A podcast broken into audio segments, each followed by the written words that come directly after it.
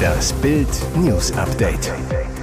Es ist Mittwoch, der 7. Februar und das sind die Bild-Top-Meldungen. Bild kennt alle Details. Konzept steht, Özdemir plant neue Fleischsteuer. Millionen betroffen, Strom wird wieder teurer. Israel bestätigt, fast ein Viertel der Hamas-Geiseln tot. Bild kennt alle Details. Konzept steht, Özdemir plant neue Fleischsteuer.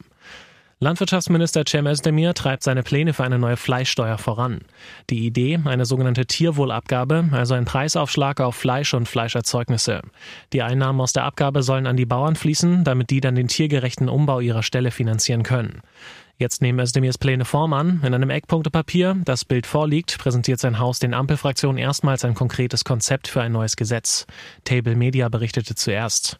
Demnach plant Özdemir eine neue Verbrauchssteuer auf Fleisch, Fleischerzeugnisse und genießbare Schlachtnebenerzeugnisse sowie für Verarbeitungsprodukte mit einem bestimmten Anteil von Fleisch, Fleischerzeugnissen oder genießbaren Schlachtnebenerzeugnissen. Das heißt, an der Fleischtheke wird es künftig für alle Kunden teurer. Die Steuereinnahmen aus der Abgabe würden nicht direkt an die Bauern, sondern wie üblich in den Bundeshaushalt fließen. Zweckgebunden wären sie damit nicht. Das bedeutet, theoretisch könnte das neue Geld auch für ganz andere Regierungsvorhaben verwendet werden. Immerhin, als Ziel des Gesetzvorhabens ist festgehalten, Steuereinnahmen für wichtige, vornehmlich landwirtschafts- und ernährungspolitische Vorhaben zu generieren. Auch importierte Fleischprodukte sollen besteuert werden, einzig der Import für private Zwecke wäre ausgenommen. Zur Höhe des Steuersatzes steht nichts im Papier, geplant ist ein Preisaufschlag pro Kilogramm verkauften Fleischs.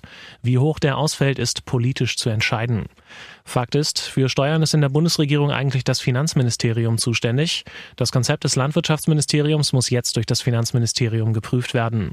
Finanzminister Christian Lindner hatte Steuererhöhungen in der Vergangenheit allerdings kategorisch ausgeschlossen.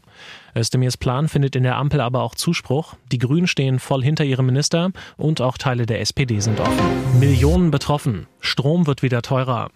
Preisschock für Millionen Stromkunden. Zwei große Anbieter drehen zum 1. April ordentlich an der Preisschraube.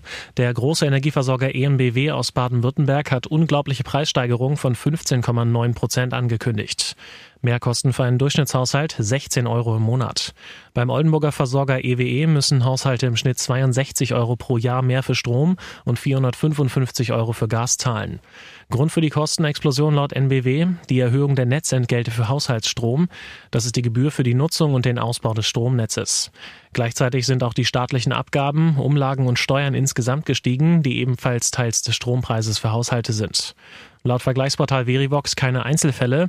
Allein für März 2024 wurden bundesweit 82 Strompreiserhöhungen regionaler Versorger von durchschnittlich rund 6 Prozent angekündigt. Für einen Drei-Personen-Haushalt mit einem Jahresverbrauch von 4000 Kilowattstunden entspricht das einer Mehrbelastung von rund 94 Euro im Jahr. Gleichzeitig wurden 13 Strompreissenkungen von rund 10 Prozent angekündigt, was rund 221 Euro entspricht. Hintergrund, die Ampel hatte ursprünglich beschlossen, die Netzentgelte mit 5,5 Milliarden Euro zu bezuschussen. Doch wegen der Haushaltskrise im Dezember wurde der Zuschuss ersatzlos gestrichen. Die großen Netzbetreiber haben die Netzentgelte deshalb mehr als verdoppelt. Diese Verdopplung kommt jetzt beim Kunden an. Beim Gas gäbe es zwei Gründe für die Teuerung. Die Erhöhung des CO2-Preises von 30 auf 45 Euro pro Tonne und die Erhöhung der Mehrwertsteuer von 7 auf 19 Prozent. Die Bundesregierung hatte den Steuersatz für Erdgas nach dem Angriff Russlands auf die Ukraine vorübergehend gesenkt. Das läuft Ende März aus. Weitere Anbieter könnten noch folgen. Immerhin, der Branchenriese E.ON hat angekündigt, auf eine Anhebung des Strompreises zunächst verzichten zu wollen, aber eine spätere Anpassung wird nicht ausgeschlossen. Israel bestätigt, fast ein Viertel der Hamas-Geiseln tot. Schreckensnachricht für alle Angehörigen der 136 nach Gaza verschleppten Geiseln. Fast ein Viertel von ihnen ist israelischen Angaben zufolge tot. Militärsprecher Daniel Hagari nahm am Abend Stellung zu einem Bericht der New York Times. Das Blatt hatte zunächst berichtet, dass 32 Personen gestorben seien. Der Flottenadmiral sagte laut israelischen Medien, wir haben 31 Familien informiert, dass wir ihre Angehörigen für tot erklärt haben. Er betonte, wir arbeiten weiterhin mit allen Mitteln daran, die Geiseln nach Hause zu bringen. Bei den Toten soll es sich nach Informationen der Times of Israel um 29 Menschen handeln, die bei dem blutigen Hamas-Überfall auf Israel am 7. Oktober verschleppt worden sind. Zudem um die Leichen zweier Soldaten, welche bereits vor zehn Jahren in die Hände der Terroristen gefallen waren. Das Wall Street Journal schreibt, dass bis zu 50 Israelis tot sein könnten. Das Blatt bezieht sich dabei auf ägyptische Beamte. Diese hätten die Zahl bei den Verhandlungen für einen neuen Geiseldeal von israelischer Seite erfahren. Derweil wird im Hintergrund weiter über einen neuen Geiseldeal verhandelt. Am Dienstagabend sagte Katar-Ministerpräsident Mohammed bin Abdulrahman Al-Thani bei einer gemeinsamen Pressekonferenz mit US-Außenminister Anthony Blinken, wir haben von der Hamas eine positive Antwort erhalten. Sie beinhalte allerdings mehrere Vorbehalte. Laut Blinken wurde die Antwort der Terroristen an Israel weitergeleitet. Aus dem Büro von Ministerpräsident Netanyahu hieß es, die Einzelheiten werden von den Offiziellen, die an den Verhandlungen beteiligt sind, gründlich ausgewertet. Medienberichten zufolge soll über ein Abkommen verhandelt werden, das eine Feuerpause vorsieht. Hamas soll drei Dutzend weibliche, ältere, männliche und verletzte Geiseln freilassen. Anschließend folgten weitere Verhandlungen. Und jetzt weitere wichtige Meldungen des Tages vom Bild Newsdesk. Zoff in der Ampelregierung und ein verheerendes Bild der deutschen Wirtschaft. Jetzt legt Christian Lindner nach gegen die Grünen. Bei einer Rede Dienstagabend vor dem feinen Hamburger Überseeklub sprach sich der Finanzminister für Technologieoffenheit, die Schuldenbremse und Bürokratieabbau aus. Ich muss werben für solche Maßnahmen im Kreise einer bisweilen recht diversen Koalition, sagte er suffisant. Er sei das einsamste Kabinettsmitglied, weil der Finanzminister den Bürgern nicht sagen könne, was sie hören hören wollen, sondern das, was sie hören müssen. Und dann die Breitseite gegen den Koalitionspartner. Die Grünen in ihrer Parteigeschäftsstelle in Berlin Mitte versuchen ihre Wärmepumpe seit drei Jahren vergeblich in Betrieb zu nehmen. Und weiter, das ist der Unterschied. Ich bin begeistert von meiner privaten Wärmepumpe mit Photovoltaikanlage. Ich weiß aber, dass das nicht für alle die richtige Technologie ist. Die Grünen laborieren drei Jahre vergeblich an ihrer Wärmepumpe herum, wollen ihr Scheitern aber für alle verbindlich machen. Bei diesem Interview muss Russlands Präsident Wladimir Putin keine kritischen Fragen fürchten. Nicht wegen seines Angriffs auf die Ukraine, nicht wegen der unzähligen Menschenrechtsverstöße. Tucker Carlson, ehemaliger Moderator des US-Senders Fox News, ist nach New York gereist. Viel wurde über den Grund der Reise spekuliert. Jetzt bestätigte Carlson auf X, wir sind hier, um den russischen Präsidenten Wladimir Putin zu interviewen. Sollte das Interview wirklich zustande kommen, wäre es das erste mit einem Interviewer aus dem Westen seit Beginn des Angriffskriegs auf die Ukraine. Der rechte Talkmaster, der für die Verbreitung von Verschwörungstheorien bekannt ist, erklärte, es sei sein Job, die Menschen zu informieren. Fraglich ist, wie wertvoll diese Informationen sein werden. Auf wessen Seite der Interviewer steht, steht nämlich bereits fest, Tucker Carlson hat seine Abneigung gegen die Ukraine in der Vergangenheit immer wieder deutlich gemacht. Außerdem stellte er wiederholt die Unterstützung der USA für Kiew in Frage. Ist auf den ICE 102 zwischen Freiburg und Karlsruhe geschossen worden? Am Dienstagabend wurde ein Zug mit Fahrziel Hannover offenbar von Unbekannten attackiert. Ein Zeuge zu Bild, Kurz vor 18 Uhr sind wir in Freiburg losgefahren.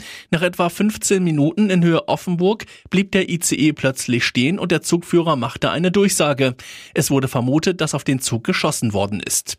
Bis Karlsruhe in Baden-Württemberg fuhr der ICE 102 noch weiter, wurde hier wegen zweier zerstörter Scheiben aus dem Verkehr genommen. Eine der beiden Scheiben habe ich gesehen und fotografieren können, so der Zeuge, der sich auf dem Weg nach Herford befindet. In Karlsruhe mussten alle Fahrgäste den Zug verlassen und in einen anderen umsteigen. Die Bundespolizei bestätigte am Abend einen Einsatz in Karlsruhe und zwei kaputte Scheiben. Ein Sprecher, es wird nach unbekannten Tätern gesucht, die Ermittlungen befinden sich noch ganz am Anfang. Wir gehen im Moment eher von einem Wurf aus, ob mit Steinen kann ich nicht sagen. Schüsse können nicht ausgeschlossen werden, alles weitere wäre reine Spekulation. Genaue Informationen soll es im Laufe des Mittwochs geben. Das Dschungelcamp ist vorbei, die Krone vergeben, jetzt wird abgerechnet. Wer ist der wertvollste Camper? Wer hat den höchsten Bekanntheitsgrad? Wer ist der authentischste?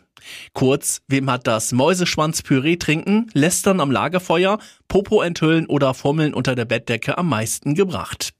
Die Unternehmensberatung Betten Company hat in Kooperation mit Trend Research die Markenwerte von Deutschlands Dschungelcampern 2024 zum Zeitpunkt des Einzuges und des Finales ermittelt und daraus ein Ranking erstellt. Das Ergebnis 24 Tim ist mit Abstand der wertvollste Dschungelcamp-Teilnehmer in diesem Jahr. Sein Markenwert circa 1,19 Millionen Euro. Allerdings, sein Markenwert hat durch die Sendung sogar noch 5% verloren. Auf Platz 2 folgt Leila Lahoua mit einem Markenwert von ca. 163.000 Euro. Drittplatzierte ist Cora Schumacher mit etwa 161.000 Euro.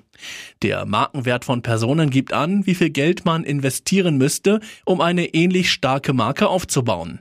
Ex-No Angels Sängerin und Dschungelkönigin Lucy Diakowska erzielte während der Zeit im Dschungelcamp die höchste Steigerung ihres Markenwertes. Leverkusen bleibt die Mannschaft der Stunde und der letzten Minuten.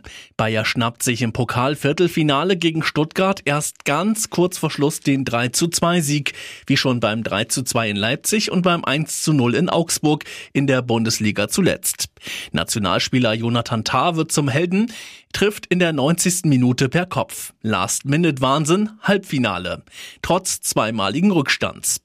Leverkusen jubelt und Stuttgart stichelt gegen Bayern. VfB-Stürmer Dennis Undaff ordnet Leverkusen und Stuttgart nämlich aktuell vor den Bayern ein. Der Torjäger in der ARD. Wenn du zweimal in Leverkusen führst, musst du das auch nach Hause bringen. Aber Hut ab vor Leverkusen. Ich glaube, die beiden besten Mannschaften der Liga haben hier gegeneinander gespielt. Das war ein sehr harter Pokalfight.